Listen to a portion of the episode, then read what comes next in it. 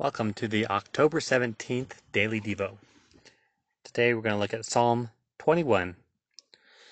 When I first read Psalm 21, I saw mentions of a king, and this is a king who is rejoicing in God.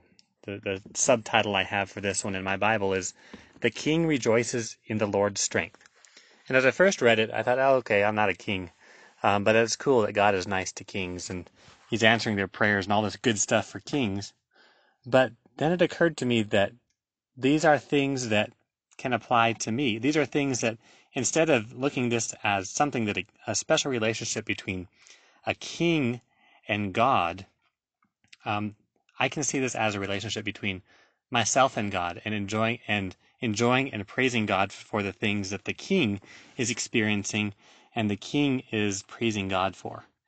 Um, it, it's not a stretch for us to see that we are kings and queens in God's kingdom.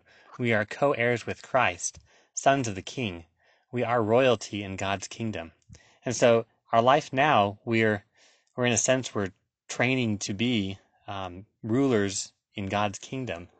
And in a sense, we are already um, rulers, maybe princes and princesses, in God's kingdom. And so this psalm, I think, can really speak to us and really speak to our relationship that we have with God and also point us into the kind of relationship we should desire to have with God. So a couple of these things, let me read in Psalm 21. So in the first verse, first verse, um, it says, In your salvation he greatly exalts. In your strength the king rejoices. It's in the opposite order, but um, first verse. Um, you give him, you have given him his heart's desire. You have not withheld the request of his lips. You meet him with rich blessings. You set a crown of fine gold upon his head. He asked life of you. You gave it to him. Length of days for ever and ever. His glory is great through your salvation. Splendor and majesty you bestow on him.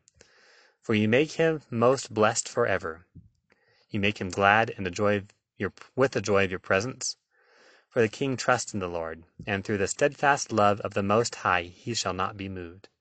And that really speaks to us as Christians and as um, people who are living in the reality of Christ, of the resurrected Christ, and the identity that has been revealed of who we are in Christ. We are kings and queens in the kingdom of God. And so this was a more encouraging psalm to me as I saw it through that light that that this isn't a relationship that I should see as someone in the Old Testament had with God, and that's nice for them. But this is a relationship that I can have, I should strive for, and I should be able to relate to these to these praises. So as I see things like, um, you know, the King rejoices in God's strength, and in His salvation He greatly exults. Those are things that that I I will strive to know and to be able to say those are true of me. So Lord, I pray that we would know you in this way that we would know you the way that this king does in Psalm 21, that we would have an intimate relationship with you, we would see your hand at work, and we would praise you greatly for it. Amen.